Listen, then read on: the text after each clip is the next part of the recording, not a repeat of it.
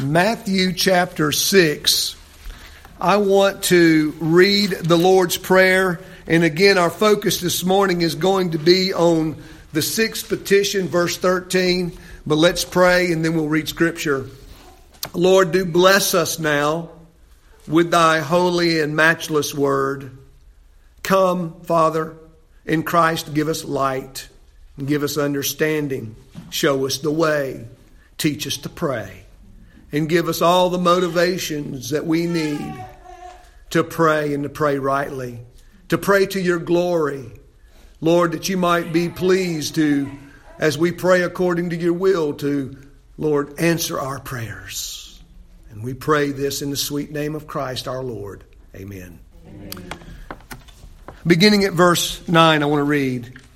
And our Lord Jesus said, Pray then in this way Our Father, who is in heaven, Hallowed be your name. Your kingdom come. Your will be done on earth as it is in heaven. Give us this day our daily bread, and forgive us our debts as we have forgiven our debtors. And do not lead us into temptation, but deliver us from evil. For yours is the kingdom, and the power, and the glory forever. Amen. You may be seated.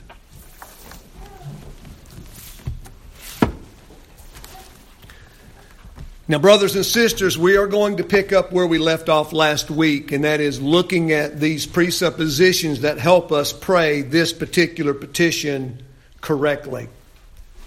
As we deal with this sixth petition and what it's uh, what Jesus is teaching us to pray for, we need to understand that this petition is calling upon us to come and pray to God for Him to watch over us, for His protection, for His watch care over us, so that He might, by His power, for His own glory, and for our saving good, He would use His strength to overrule, to override, and to mitigate any temptation that we find ourselves in as Christians.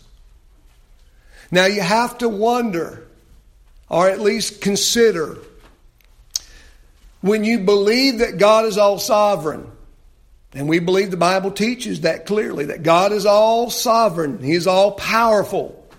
He, he, he created everything and He rules over everything. It would be at least reasonable to think, well, if God overrules everything and He overrides everything and He does all for His own glory, then my own sin must not be my fault.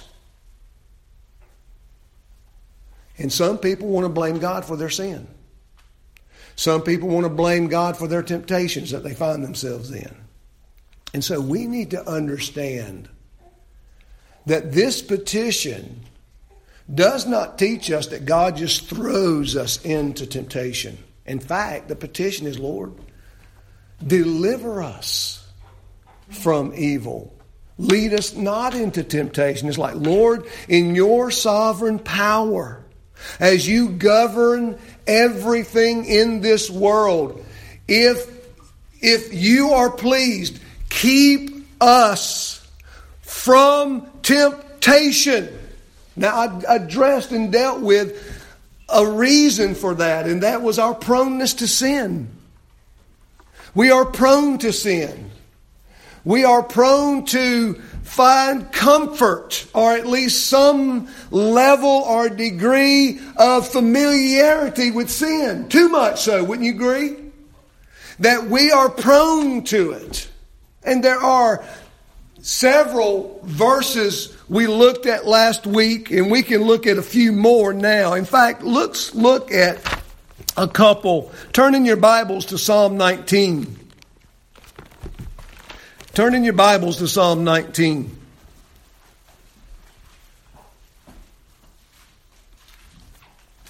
That is, brothers and sisters, as believers, with an, as believers who experience an ongoing battle with our flesh. Sometimes we find it very comfortable to sin. And sometimes we find it very comfortable to step into sin for a season. And that's why our Lord is there to chastise us. We are asking our Lord in this petition to do what? Lead us not into temptation. Lord, you know our weaknesses. You know our failures. You know, you know our inclinations to sin. However, if you choose to test us, if you choose to prove us through a temptation, do not leave us there, but deliver us from evil. Look at Psalm 19. Look at verse 13. Notice what the psalmist prays, or what the psalmist praises God for. Also, keep back your servant from presumptuous sins. Let them not rule over me and then I will be blameless, and I shall be acquitted from great transgression. Here the psalmist is saying, Lord, keep me from those presumptuous sins. Lord, let not my sin have dominion over me. You know my weaknesses, Lord. You know my disposition. You know my struggles. Lord, I'm praying to you as my Father to keep me from those sins. However, Lord, if you choose in your sovereign grace and in your infinite wisdom, what He knows everything and He knows all things intimately. And He is so wise. We just confessed that about Him. But if you, in your wisdom, allow me to be tested and tried, do not let my sins have dominance over me. Let me learn from it. Deliver me. Don't let me rest and find a home in that sin. Let's look at another passage of Scripture, uh, Psalm 51. You could say that in Psalm 51, which is David's repentance psalm. Here, David is acknowledging not only his disposition to sin or his proneness to sin, but he acknowledges in Psalm 51 his inability to restore himself, his inability to renew himself, or his inability to, to get himself out of trouble. Now, I want you to think about that. Our proneness to sin, but also our inability to overcome it. Look at Psalm 51 and verse 10. This is why David cries out to the Lord in prayer and says to the Lord, Create in me a clean heart, O God Renew a steadfast spirit within me. Do not cast me away from your presence. Do not take your Holy Spirit from me. Restore me to the joy of your salvation and sustain me with a willing spirit. Notice what David does here. David is confessing in this prayer his inability to overcome sin in and of himself. Lord, notice what he asked the Lord to do. Lord, you create in me a willing heart, a clean heart. What's the heart? The heart is the seat of desires. Lord, you give me the desire to forsake sin and forsake this sin. Not just sin in general, the sins that have found dominance over me. David had become captive to the sin of lusts and deceit, didn't he? He has spent a season in groaning and moaning. He's suffering in his body. The psalmist tells us that he cried on his bed at night, that his whole body actually ached and felt like it was being crushed under the weight of his guilt. David is acknowledging, Lord, I am unable to fabricate the desire to repent. Lord, you create in me a clean heart, oh God. You must do this. You must deliver me. I can't deliver myself. He says the same thing again in the second part of verse 10. Renew a steadfast spirit within me, Lord. Give me what I once possessed steadfastness. Give me what I once had faithfulness. Give me what I once enjoyed fellowship and faithfulness with you. Oh, don't cast me away from your presence and do not take your Holy Spirit from me. Look in verse 11, brothers and sisters.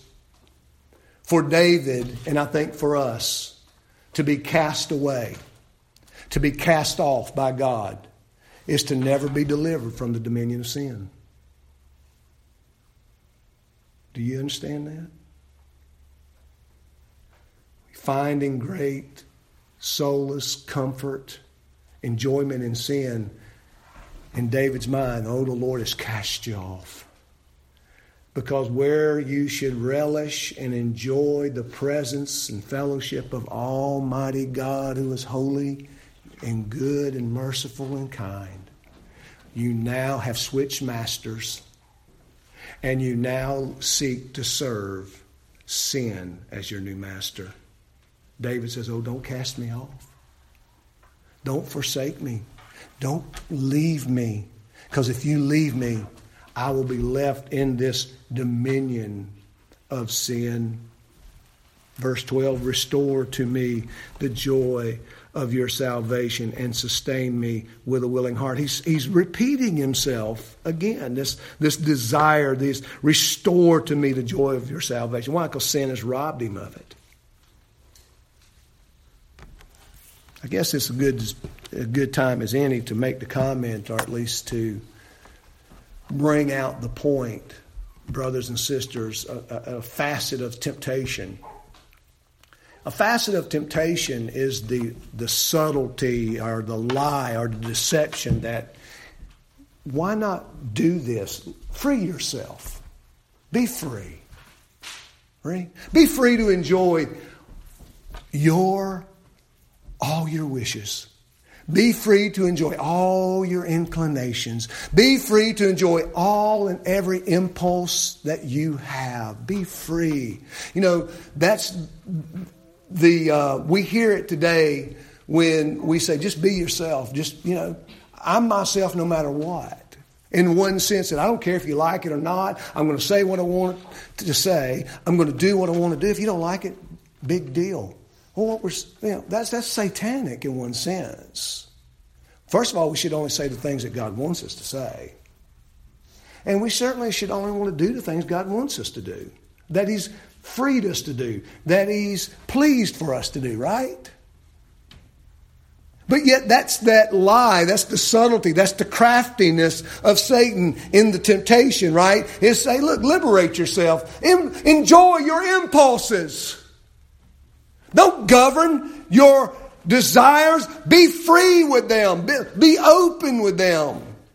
I mean, that's, that's the lie that Satan promotes to us, and he does it in a number of ways.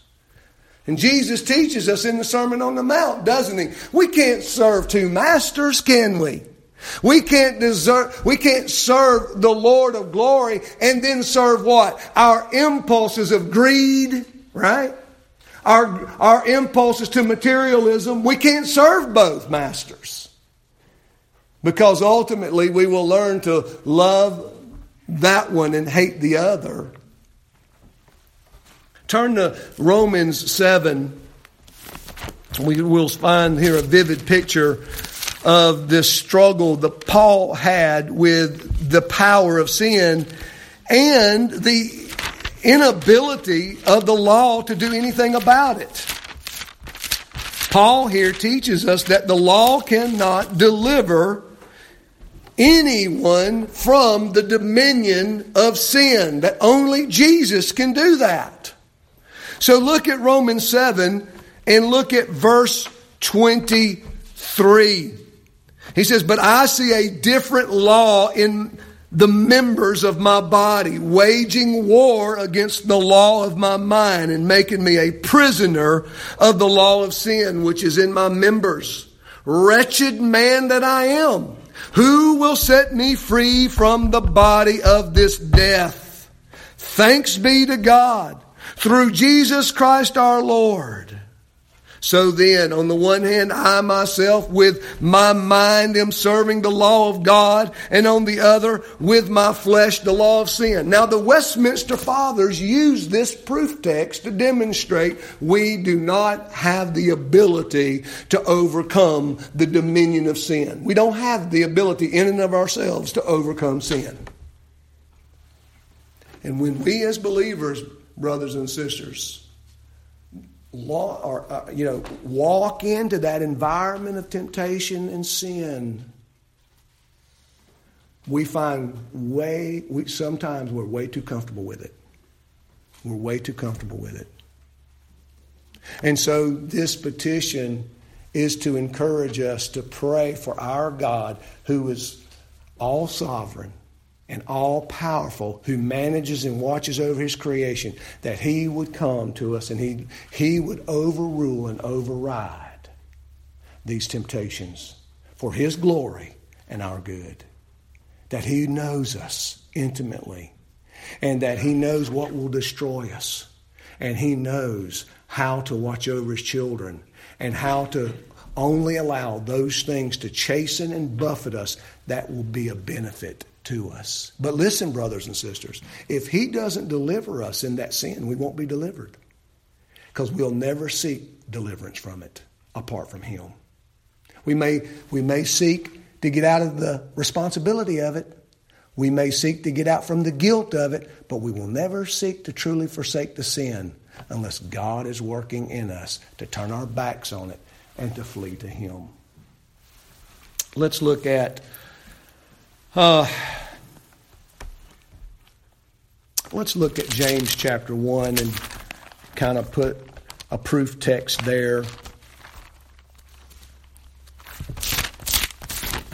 Hebrews, James, um, James chapter 1, because again, here's a group of Christians struggling with some serious afflictions, and James did not want them to say it was God that was tempting them to sin. It was God's fault they were sinning. It was uh, God who was causing them to make bad choices and to do sinful things. And James goes, wait a minute.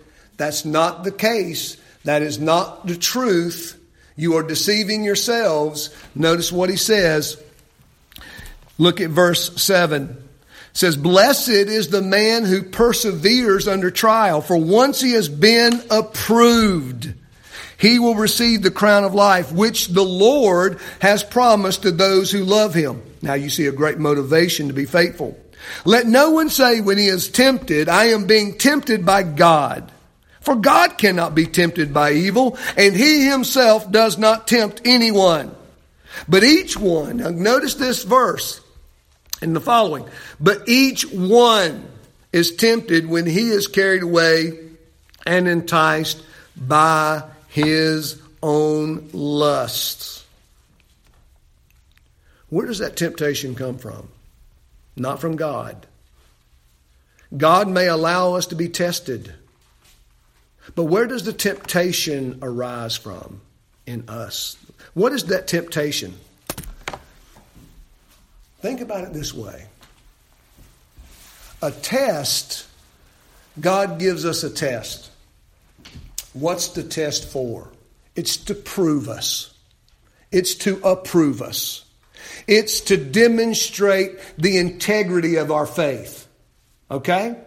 That we would be tried in order that we would have the integrity of our faith tested so that we could see where we are in the, in the relationship of our sanctification the things we lack. We see the, that we don't love God as much as we thought we did, or we don't really know the Word in order to counter the temptation as much as we thought we did. That is, we take a lot for granted, don't we?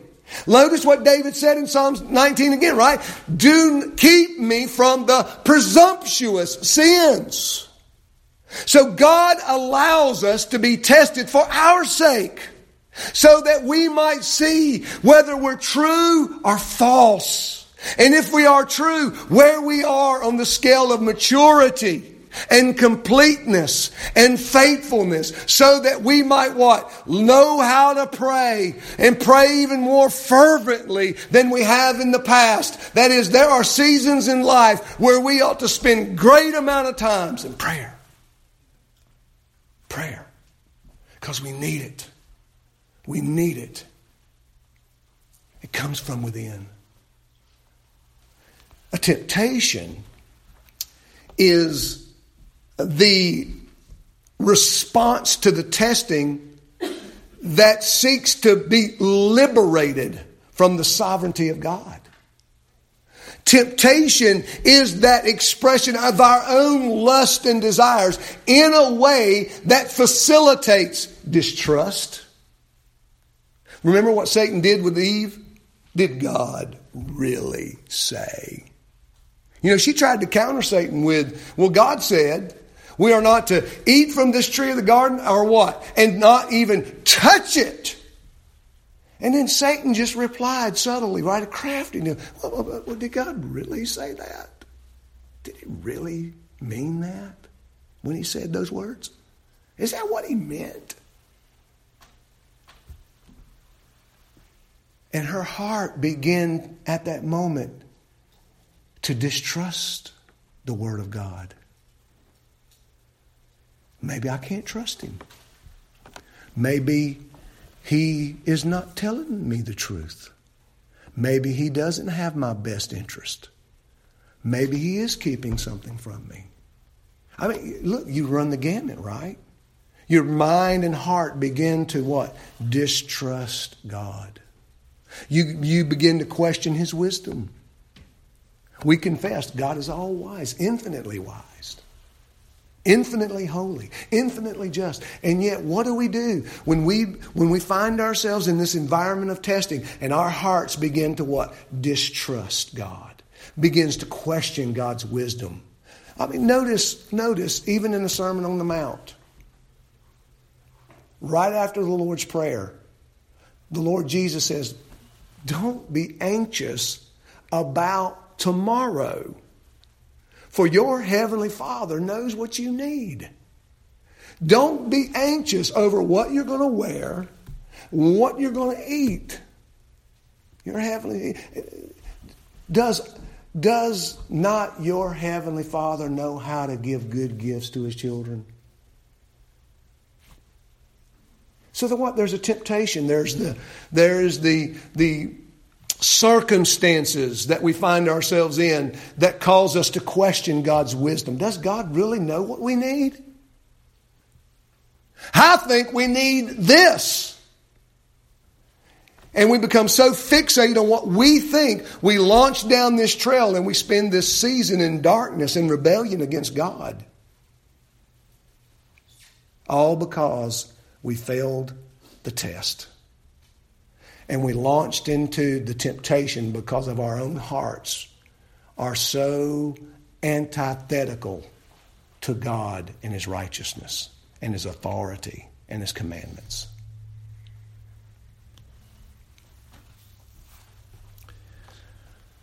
James goes on and he talks about the sin coming up in us. We're enticed by our own lust. Let me just read that next verse and we'll move on. He says, Then when lust has conceived, it gives birth to sin.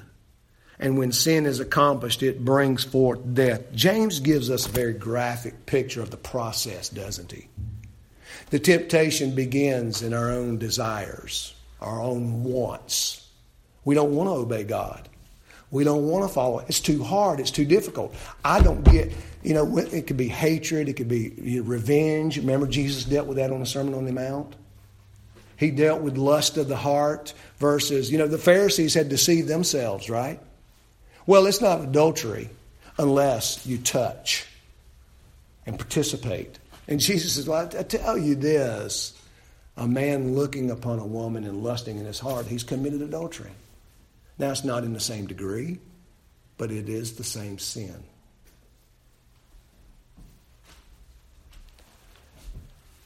We are prone. One more verse Psalm 119.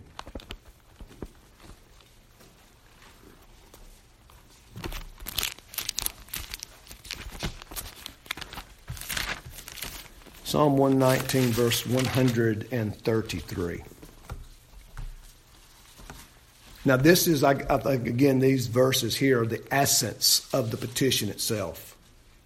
Psalm 119, verse 133. Established my footsteps in your word, and do not let iniquity have dominion over me. All right, that's what we're asking God to do. Lord, lead us not into temptation, but what? Establish us in your word.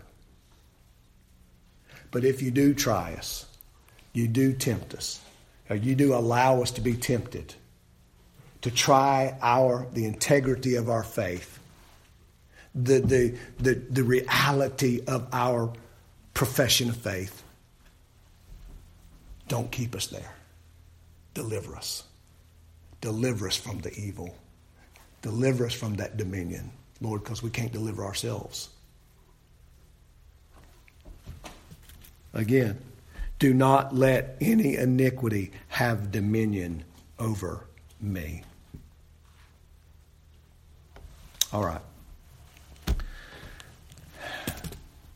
Let's go now to the second presupposition I spoke of last week, and that is this petition presupposes that we are in danger. We're in danger. And how are we in danger? Well, we're in danger because of those around us that would provoke us to sin. Provoke us to sin. Now, Satan is a great provoker, isn't he? The, all of, listen, the whole goal of temptation is your apostasy of the faith. Question God, question His goodness, question His word, question all of His promises, question eternal life, adopt the world's philosophy that all I have is right now, all I have is today. I'm going to live to the fullest right now, no matter what, because all we have is this life. Grab it to the fullest, or what is it, the gusto. Live to the, the, gusto of life. I'm going to just live to the fullest. I'm going to throw all inhibitions to the wind. That's satanic. It's, it's a worldly and damnable philosophy of life, but yet that's exactly where Satan wants everyone to be, and he wants everyone to go. When the whole purpose of a temptation is to destroy your faith. It's to destroy you. It's to render you useless. Uh, it's to render you, brothers and sisters, depressed. To render you completely uh, uh, just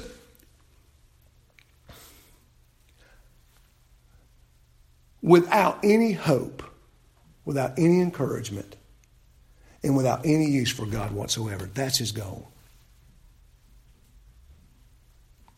Now, temptation comes in many shapes and sizes and many forms.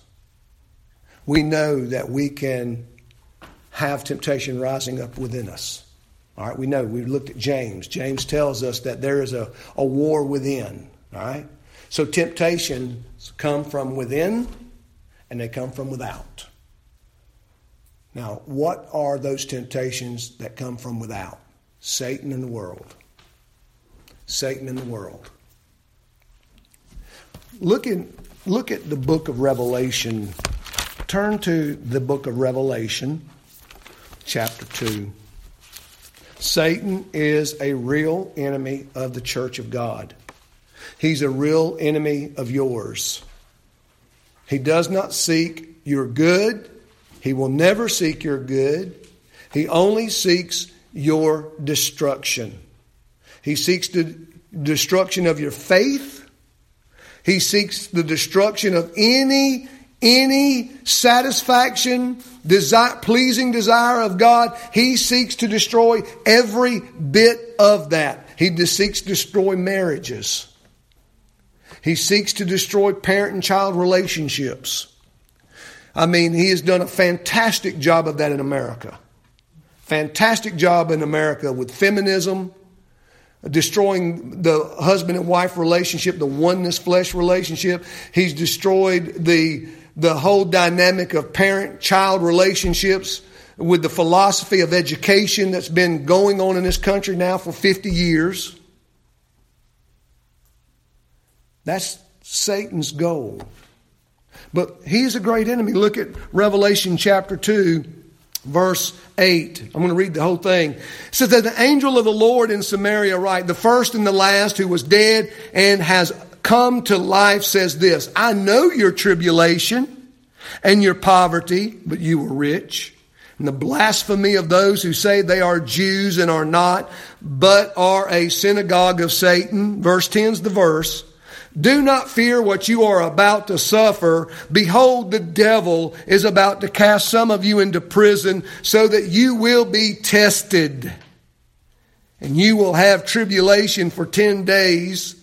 Be faithful unto death, and I will give you the crown of life. Now we see here's a test that God is allowing his people to go into to test their faith, the integrity of their faith, whether they're whether it's real or not.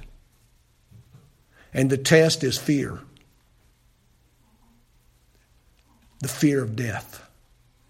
Will you fear death? Or do you believe God has the power over death? Do you fear the, what's beyond in the next life, or do you know that God is waiting for you on the other side of death to receive you into his presence? That's a great Listen, brothers and sisters, fear is a tremendous temptation for a lot of people. When we fear something, when we respond in fear to some circumstance instead of faith, we have opened ourselves up to the temptation of the devil. And that means fear becomes a motivating contributor to the decisions we would make. If I fear losing my life, if I don't recant the faith, if I don't um, deny Jesus Christ as Savior, if I fear death more than I fear the blessed God of glory, then I'm going to turn from that opportunity to give my life as a testimony of His promise and grace and say, No, Jesus is no longer my Savior. I don't have Him as Lord. Caesar is Savior. The government is Savior. He is my God. And you're going to turn from God. Then that's apostasy. Men have done this before. We have testimony of the Reformation of men recanting and denying Jesus Christ to the authorities that would have them burned at the stake to only come back later and go, Oh, I wish I'd have never done that. And to see it as a privilege to die for the name of Christ later on. No, Satan is a real enemy. In fact, turn to um, uh, Thessalonians. Turn to 1 Thessalonians. Let me show you another passage there. 1 Thessalonians 2. So Satan can, can um, bring great persecution against the church in order that the church would be tested by it and be tempted in fear to respond in fear instead of faith. But he also hinders the ministry of the church. Look at chapter 2, verse 18. Paul writes, he says, For we wanted to come to you, I, Paul, more than once, yet Satan hindered us. Here, Paul is acknowledging that Satan is a very active foe against the church and against the ministry of the word and against the ministry of the apostles. You know, when you see the Word of God being diminished, and you see the Word of God being removed, you see preachers being removed, you see churches closing down, um, like in particularly in Europe, where churches are now bars. Churches that once preached the gospel are now nightclubs and bars, or are um, mosque, mosque places where, where Islam, those who believe in Islam, gather, are no longer churches of the gospel. The light's been removed. The light's no longer there. Satan is the culprit of that. He hinders the preaching of the gospel. He hinders the forwarding of truth. He doesn't want it. He doesn't want it. What makes Satan so dangerous? He's subtle. He's crafty. Brothers and sisters, and he's stronger than any of you. Stronger than me. He's stronger than all of us collectively. He's, he, he's craftier than we are. He is more subtle than we are.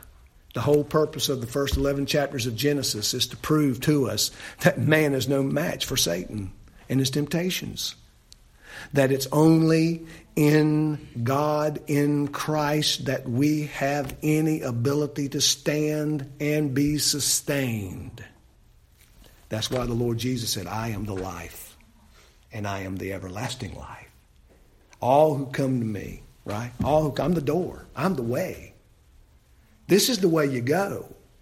You can't do it in and of yourself. There's no possible way that you can do this. Matthew 13, verse 19. Jesus gives the, the interpretation of the parable of the sower. And Jesus even tells us that when the gospel is preached, when the gospel of, of our Lord Jesus is preached, when the Bible is taught, Satan is waiting to snatch away the truth from some of you. He waits. He lurks.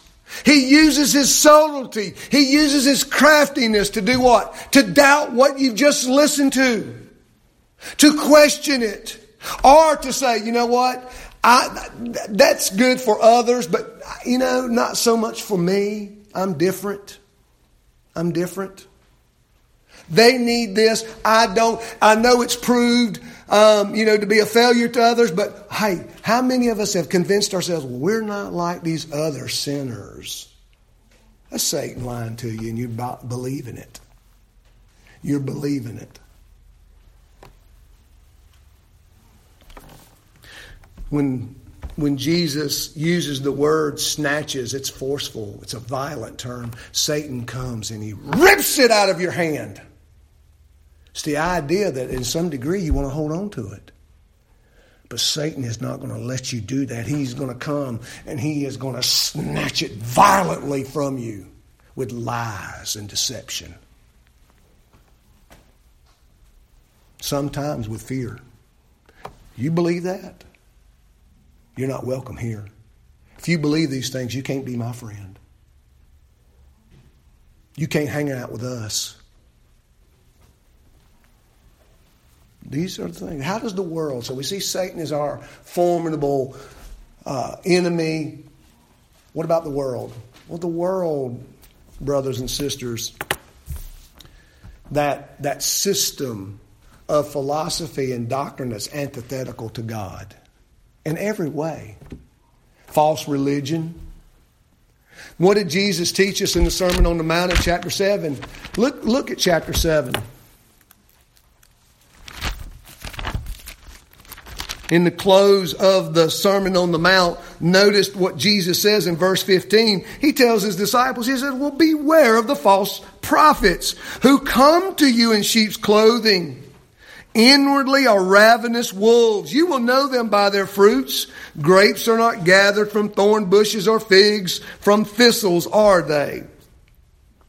And every good tree that bears good fruit, but bad trees bear, but a bad tree bears bad fruit. A good tree cannot produce bad fruit, nor can a bad tree produce good fruit.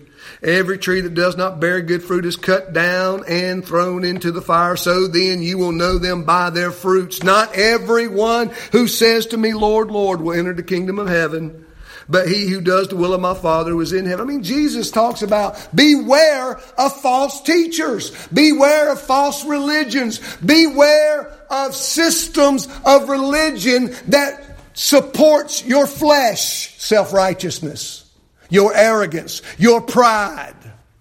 Beware of those philosophies of religion that promote a unhealthy self-esteem.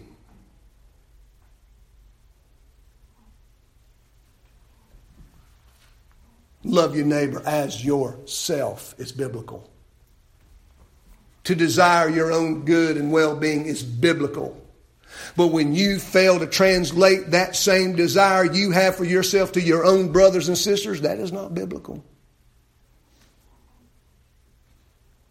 That's why we don't rejoice when our neighbors have job promotions or new cars or great things happen to them because we are in our hearts envious and greedy and arrogant and prideful. If it can't happen to me, I shall not rejoice in it, though I may act like it, which is hypocritical. That's hypocrisy. The world is full of adulteries. The world is full of adulteries. What? Spiritual adulteries. Why? The whole world wants, oh yeah, you can claim the name of God, but don't serve Him. And they teach us all kinds of falsehoods about God. The number one falsehood that prevails in American churches is this idea that I can profess the name of Jesus and live any way I want to, and I'm okay. Because He loves me, and He would never judge me. And that's why the church in America and other places hate the doctrine of judgment. Hate it. We see the harlot in Proverbs 5 using seductive language. I mean, it's like a picture of the world, right? Seducing with language, seducing she, with, with the way she looks. The what, what picture does the world paint for us? That we can serve self and have the best life now. Serve self. I mean, look, hey, hey, young people, this is, this is, when you say this, is when you know you have fallen into the temptation of the world. Well, everybody else is doing it. Everybody else is. Those, my other Christ, my other Christian friends, they're doing these things, so it must be okay. That's the world. The world gives us this picture, like the psalmist in Psalm 73, that the world has no problems, that everything is going their way. Hey, their parents let them do whatever they want. No. And if they do, shame on them. I mean, what reasonable parent would let a young person with all of the inexperience of life do whatever they want? Does that even make sense? Talk about playing with fire. It's the world, young people. And the world is alluring. That's why the proverb father says when, you, when, they, when your friends come and say, hey, let us go make great gain. Let us go and lie in wait and take what something belongs to somebody else. Oh, when you are enticed and drawn away by their promise of what? Success and money. I mean, look at the three vices that America is eaten up with sex, money, right? Sex and money rule the day, materialism, comfort. I mean, you can do anything to us, but Lord, let us have all the sex we want. Let us at least have some show of uh, you know money to do you know other, spend on our vices, and hey, let us ha- let us at least have the appearance that we have something. Right? And then you can do anything to us. The problem is, brothers and sisters, what I'm getting to show you, this prayer, this petition, we know we haven't ever, there's, there's all these ways which we can pre, be provoked to sin and our and, and, to be tempted and our motivation is to call upon god regularly to say lord do not lead us into temptation you know my, you know I'm a, I'm a great gregarious person. You know I like to be around people, and sometimes I make the bad choices of friends. Or sometimes I don't want to be around the right people. Lord, keep me from this. Keep me from sin. But if you do test me, Lord, and I do sin, Lord, don't leave me there. Overrule, override. Use it to train me and to teach me in holiness and righteousness. Use it to draw me to love you even more. Lord, I pray that you would overrule and override the evil in my life. Let not sin have dominion over me. Let's move on to our third presupposition, and that is our protecting Father. Who are we praying to? Our Father, our Heavenly Father. Why should we pray to our Heavenly Father? Because He is the one who has the power to overcome sin. He's the one who can deliver us from evil. He is the one who can keep us from temptation, isn't He? And we want God to exercise His glory and power in the earth. We want Him to keep us from temptation. But if He chooses to allow us to be tempted so that we might know ourselves better, we ask Him to mitigate it. Lord, don't leave us to the full power of sin. I'm not strong enough. Let's look at several passages of Scripture. Turn to 1 Corinthians 10 13.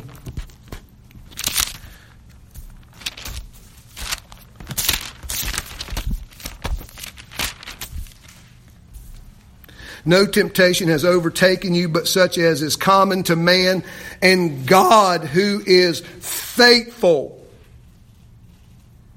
who will not allow you to be tempted beyond what you are able, and with temptation will provide a way of escape so that you will be able to endure it. Notice, God is faithful. Lord, be faithful. Don't allow me to be tempted beyond what I am able to bear and what will keep me from your from enjoying your presence and communion. Let not sin have dominion over me. As, as David prayed in Psalm 51, restore me. Restore me.